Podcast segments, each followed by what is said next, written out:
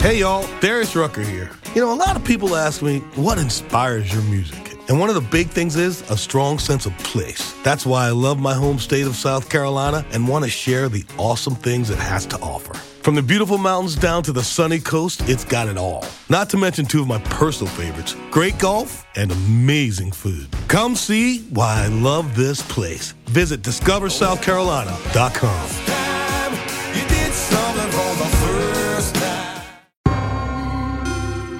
You're listening to Give Me the Fear, the Britflicks podcast Frightfest 2023 preview series. My name is Stuart Wright, and usually I host this show. But for this genre talent filled build up to the Woodstock of Gore, I'm keeping stum. When this intro is done, this is the last you're going to hear from me until I ask you to tell your friends all about it. The spoiler free interviews are brief, and across the entire series, you will discover the kind of knowledge and experience about how to make horror films that they just don't teach you at film school. Are you ready for that? After looking back at the blood, sweat, and tears that went into their creative successes, I asked them one last question.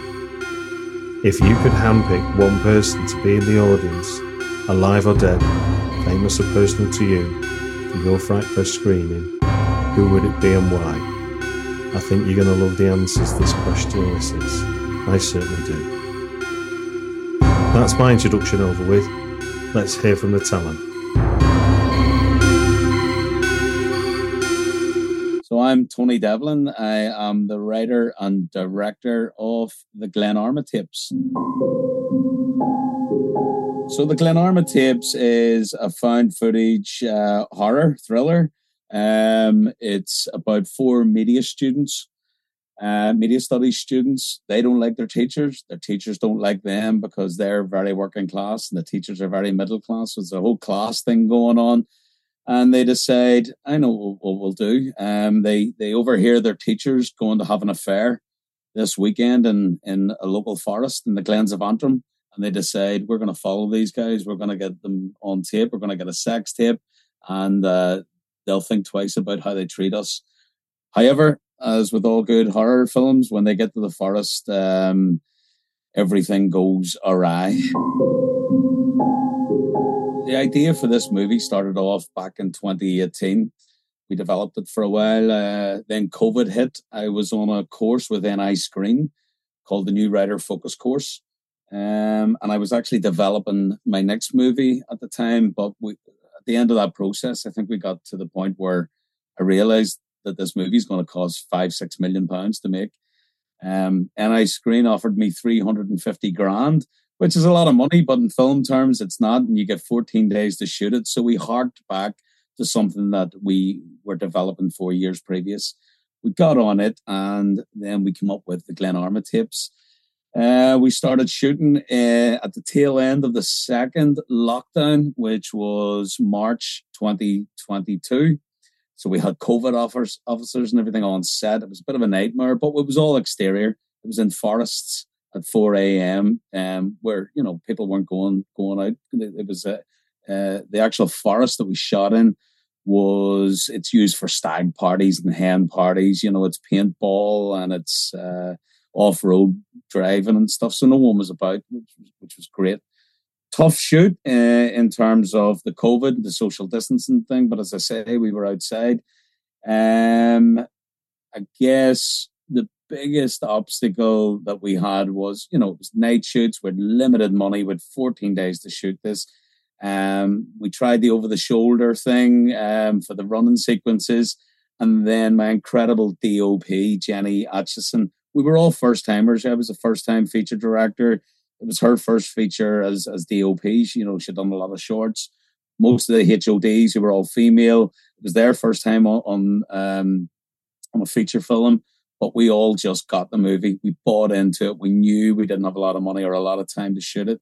And she came along with this motorcycle helmet, motorcycle helmet, and she put the axe on top of the motorcycle helmet she had a neck like B.A. Baracus by the end of the shoot because, you know, she's running around with this motorcycle helmet. She's our POV. So, you know, so I was treating her like an actor. So the actor playing her was behind her. I'm I'm giving her information via you know cons that we had going on. We had the system rigged up where I could talk to her inside the motorcycle helmet. So everywhere she ran, it looked as if it was it was our guys with head cams running through the forest at night time. I think that is the standout moment for me when she walked on set because the first day things weren't going to plan. I was in Video Village looking at this, going, "Oh, we're not getting what I want, what I'd intended, what I thought would it would have happened with head cams." And then she came along with this rig, and it was just a phenomenal moment, and it'll go down in, in my filmmaking history uh, as the moment that kind of made this movie.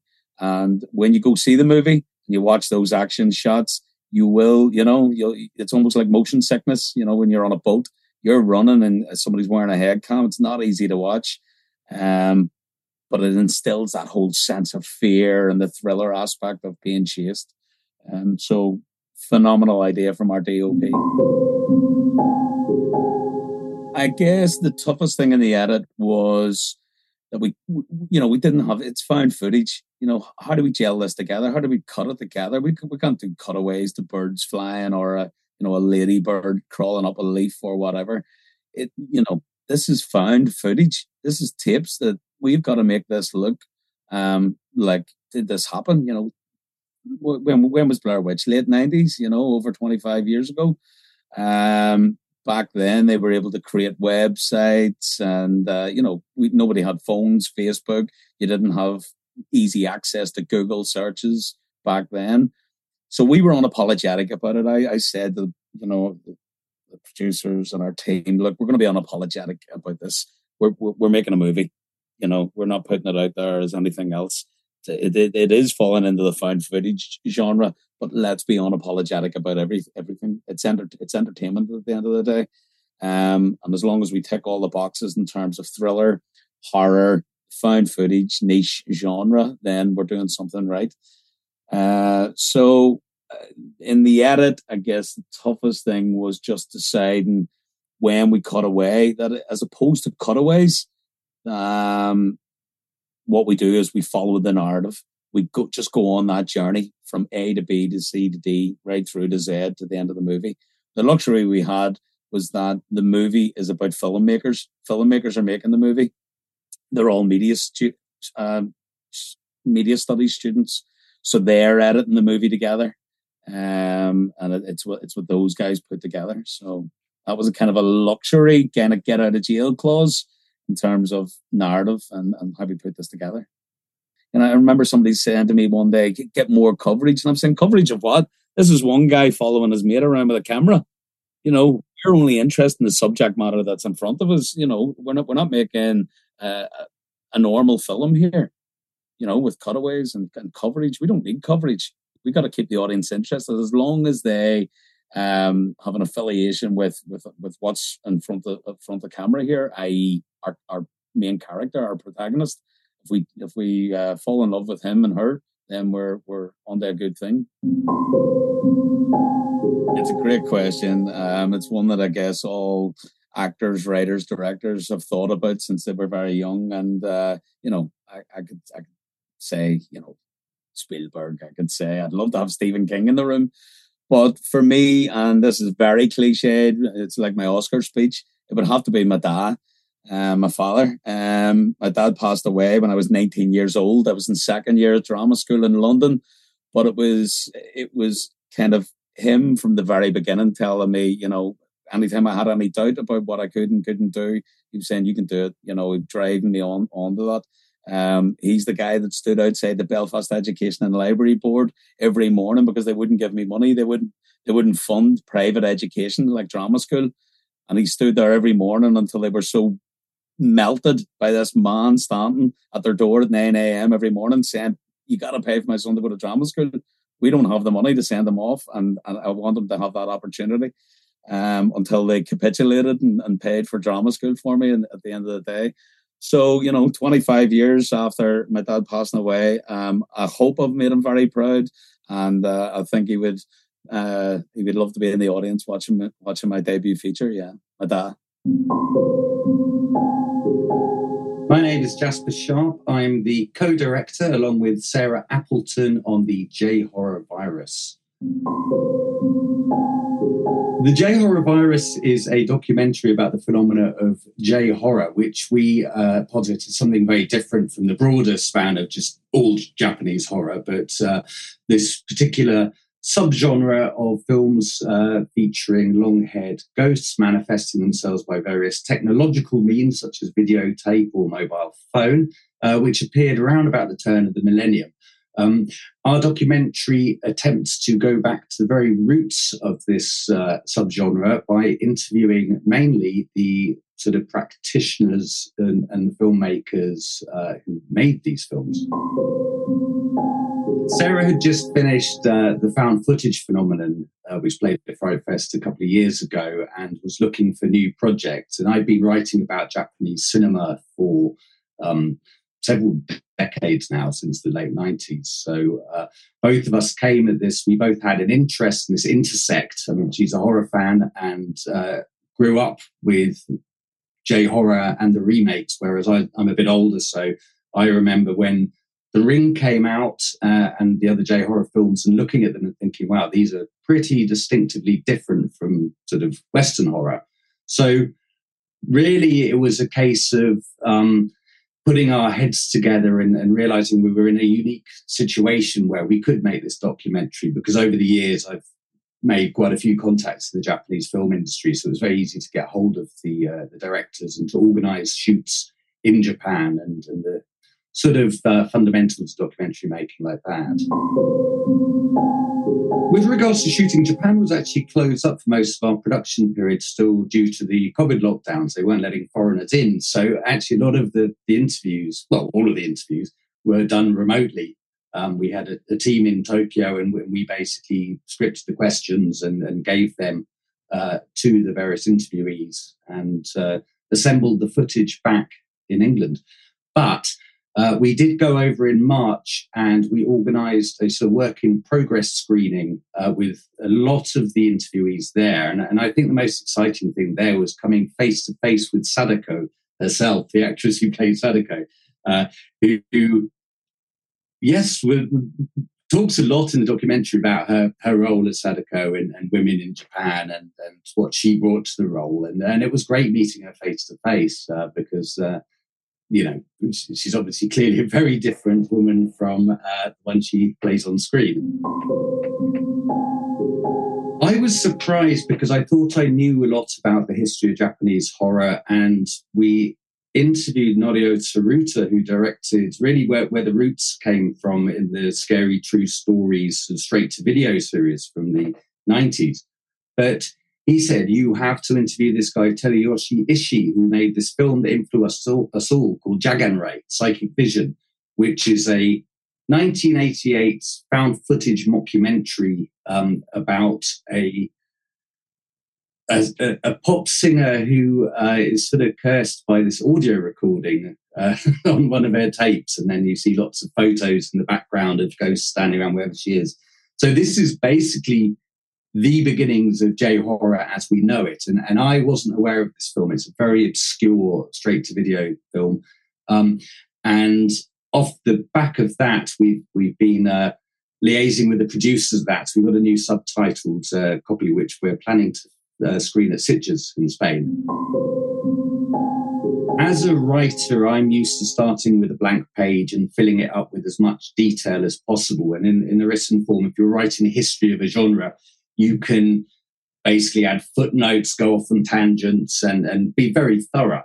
Uh, Sarah came from it from a totally different angle as an editor because you basically end up with like a wealth of material, like say 30 hours worth of, uh, of footage, which you need to edit. This is the story of the one. As head of maintenance at a concert hall, he knows the show must always go on. That's why he works behind the scenes, ensuring every light is working, the HVAC is humming and his facility shines. With Grainger's supplies and solutions for every challenge he faces, plus 24 7 customer support, his venue never misses a beat. Call clickgrainger.com or just stop by. Grainger, for the ones who get it done. down into a 90 minute format. So it's rather like, rather than starting with a blank page, she's got like a big rock that she's chipping away and trying to make a sculpture out of. Um, so the what I had initially envisaged would be a sort of more conventional history of J horror actually ended up a lot more discuss, uh, discursive with the filmmakers themselves talking about their influences, their relationship to one another, um, where they were in the industry at the time. And I think what really comes across in, in the film is that this was a movement, a, a close knit community, not a group of disparate filmmakers, but people that were looking at each other's films, writing publicly about the, each other's films, and influenced by each other's films. So, whereas Norio Tsuruta, when he pitched this video series, Scary True Stories, to, to the video producer, he, he looked at filmmakers around him uh, or friends of his shared similar filmmaking philosophies and, and recruited them to, to direct. Um, same with the TV series Haunted School. So, a lot of the figures we know, like Hideo Nakata and Kiyoshi Kurosawa, were basically fledgling filmmakers, got their, their foot up from people like Norio Tsuruta. Um, and it's very interesting looking at someone like Kiyoshi Kurosawa talking about Tsuruta's really early work and goes, wow, that was the most terrifying thing I've ever seen. And I spent my entire career trying to better it. This is a very difficult question because obviously, as a director of a documentary, if you're not interested in the subject, you possibly are, not going to appreciate it. But um, for me, it would be the late great film critic Donald Richie, who was the guy that introduced Japanese cinema to the West. Uh, in the 1950s, he wrote the first ever books on, on Japanese cinema. Uh, when I lived in Tokyo uh, in the 2000s, he was still living there. He was in his 70s at the time, and I got to know him quite well. Um, but I remember him reviewing the Midnight Eye Guide to Japanese Cinema book, which I wrote with Tom Mes. And he said this was like a celebration of everything that was hip and cool and didn't really capture what the, the beauty of some of Japanese cinema that was coming out at the time. And so he was very much uh, down on genre movements. And, and I, I subsequently got to know him better and he said some very nice things about my book on pink cinema behind the pink curtain, which which really surprised me because I do take a few digs at him in, as a sort of fuddy-duddy old conservative. But I think he would appreciate, firstly, that these films have had a longevity uh, that probably he wouldn't have imagined at the time. But the the way that our sort of um, documentary sort of approaches this you know, as, as we're mediating between Japanese culture and the West, we're trying to look at the social context and the technological context in which they emerged. And we're doing it through the voices primarily of the, of the filmmakers, with, with as few sort of Western critical voices as we could get away with. The other key figure at the moment is the late Denis Meikle, who is uh, Sarah's father. And he wrote in the uh, in 2005, he wrote a book for um, Titan, The Ring Companion. And for me at the time, I remember reading it, and it was the best book on J horror that come out. It was it didn't go with too many sort of cultural theorizing or anything. It looked at the films themselves and charted a history. Um, and obviously, through the process of writing this book, that's what how Sarah became introduced to a lot of these films. So I think it would be it's a shame he passed away last year. But uh, I wish he could have seen the the uh, finished documentary. I know from knowing him personally that he would have been very critical about it because he was quite critical about things. But at the same time, it's great that we made it. My name is Mike Hurst, and I am the writer, the director, the producer, unfortunately, the financier, and uh, all round uh, jack of all trades on a film called Transmission. So we made that for the last uh, four years, and um, now we're premiering at Fright Fest in 2023. Yeah, uh, Transmission is a, the world's first channel surfing horror movie. So it all takes place on a TV screen. Essentially, it's like one of those screen life films. Instead of, instead of a computer screen, it's a TV screen. And what you're doing throughout the movie is channel surfing and flipping between different channels and realizing that in actual fact, you're not changing story when you change channel, you're just seeing a different aspect of the same story, and all the four channels are actually combining to make one narrative. Kind of weird. It hasn't been done before. There may be a reason for that. We're going to find out. Uh, the, the really weird thing about transmission is I have been on a quest for about 15 years to do a movie in this particular format. So I had an idea. You know how when you're reading film review books and they have little capsule reviews of the movies and they give it one out of four stars or whatever? I read a review of a movie that was a bad movie. I can't remember the movie, but the reviewer said the, the, the story is so disjointed that every time you change scenes, it's as if you change channel. And it was to, it was to slag off this movie. But I read that sentence and thought, I want to do that. That's a really good idea for a movie. What a great idea for a format, as if, you know, to change channel, but actually find you haven't changed story. So I thought of that 15 years ago. And first I read a, I wrote a script called Parasite, which was a kind of riff on um, The Stuff by Larry Cohen. And it was about this food stuff that come out in the ad, the commercials for the ad for the food stuff while this disease spreads. And I actually, I actually met Larry Cohen at a screening and told him all about it and had a nice chat with him. But that one didn't go anywhere because everyone was like, you know, channel surfing, fuck off. It's not going to work. And, but I stayed stubborn with the whole process of doing this format idea. So I wrote another script and this one was an alien invasion movie. And so it was very much a TV take on the old Orson Welles radio broadcast. Um, and so I did a TV version of that as if you were changing channels as the aliens were landing. And I actually managed to option that to 20th Century Fox. So I got a big, you know, not a big studio deal, but a small studio deal. And, um, and I was in development for that for a year. Uh, but it turns out, of course, as, as people know, the 20th Century Fox develop a hell of a lot of stuff they're never going to make. And we, we fell between the cracks and we weren't going to get made by them. And they dropped it. They dropped the movie after a year of me working on it, uh, essentially for free. So thank you very much, 20th Century Fox. So I decided I was going to stay stubborn. And what I thought to myself is, you know what? No one's ever going to get this. I can't get this made by producers, uh, production companies.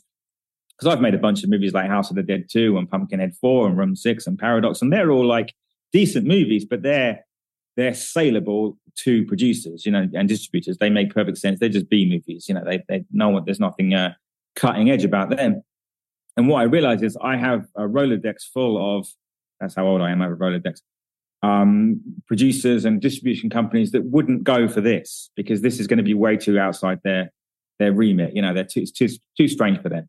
So I realized I'm not going to get funding for this movie. So I'm going to have to self finance this movie. There's no one, no one's going to give me permission in inverted commas to make this movie. So I thought I'm going to write a new version of this format idea, totally start from scratch and I came up with the story of transmission, which I think is the best one of the three that I wrote because it's all about a TV broadcast. It's a TV broadcast movie, but it's about a TV broadcast that shouldn't be happening and is dangerous. And therefore, I think it's the most, uh, you know, germane to the whole concept I had and the tightest one I had. So I decided I was not going to, I didn't try and get transmission finance. I didn't send it to my normal roster of producers. I just opened my uh, checkbook and said, "We're doing this movie," and uh, that's that's proven to be the sort of uh, lucky break that the project had. It was 15 years of me trying to make a movie where you're channel surfing on TV. I mean, the, the shoot was lots of little bits, as you can imagine, because we did all, we did all the TV channels separately, obviously. So it was somewhat like an anthology movie. But we had, you know, we did the sci-fi movie on the spaceship, and we did the TV news broadcast with the police cars and the extras and the cops and stuff, and they were all bigger shoots. But then after that, there were loads of little crumbs I had to pick up myself and do on my own. And so a lot of the shooting of the little bits was done with just me and a camera, nobody else around. So, for instance, the um, the old man that stood on the train tracks and gets hit by the train, that's me in an old man's wig with the camera on a tripod, nobody else around, and of course, I have to go and stand on the train tracks and hold my arms out as if I'm going to get hit by a train. At which point, some neighbor calls the police, obviously, and the cops turn up. And I have to explain to two very bemused cops I'm going to uh, use After Effects to marry the image of me on the train tracks with the train going through and supposedly killing me. But they were super nice about the whole thing and uh, let me carry on doing it, even though I was trespassing on the tracks at the time.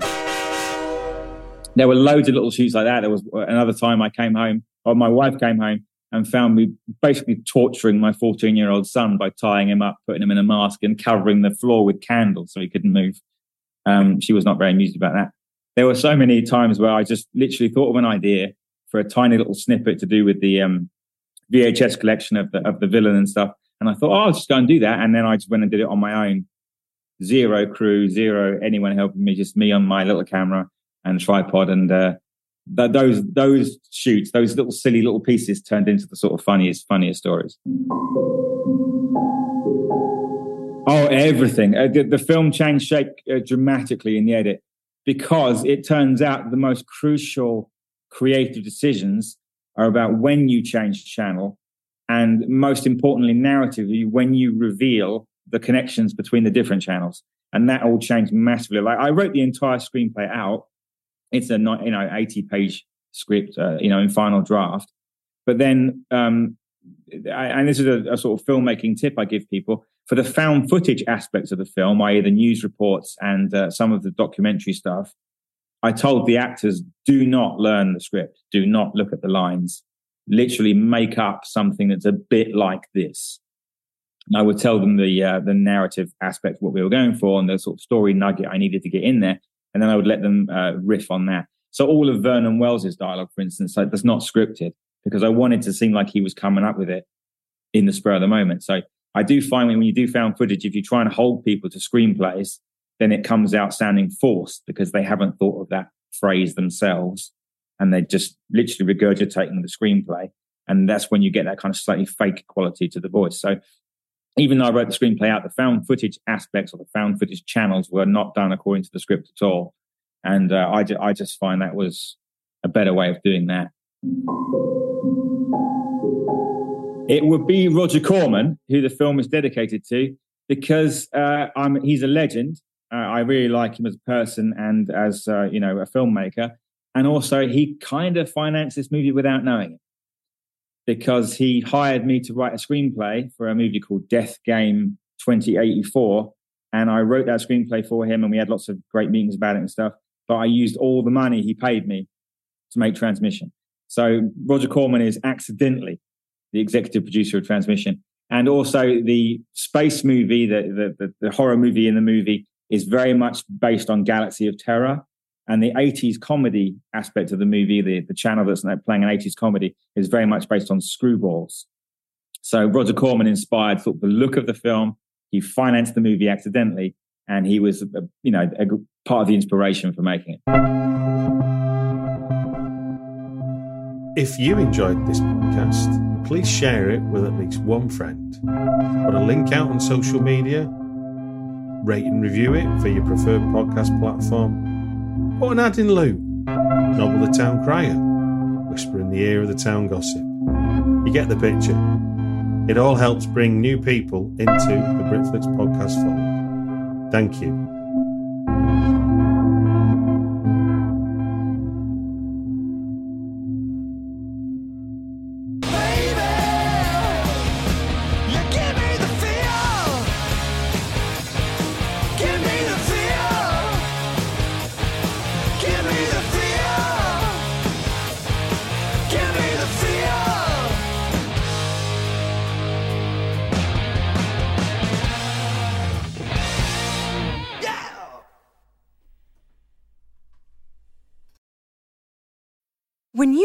Mealtime inspiration, it's worth shopping Kroger, where you'll find over 30,000 mouthwatering choices that excite your inner foodie. And no matter what tasty choice you make, you'll enjoy our everyday low prices, plus extra ways to save, like digital coupons worth over $600 each week. You can also save up to $1 off per gallon at the pump with fuel points. More savings and more inspiring flavors make shopping Kroger worth it every time. Kroger, fresh for everyone. Fuel restrictions apply.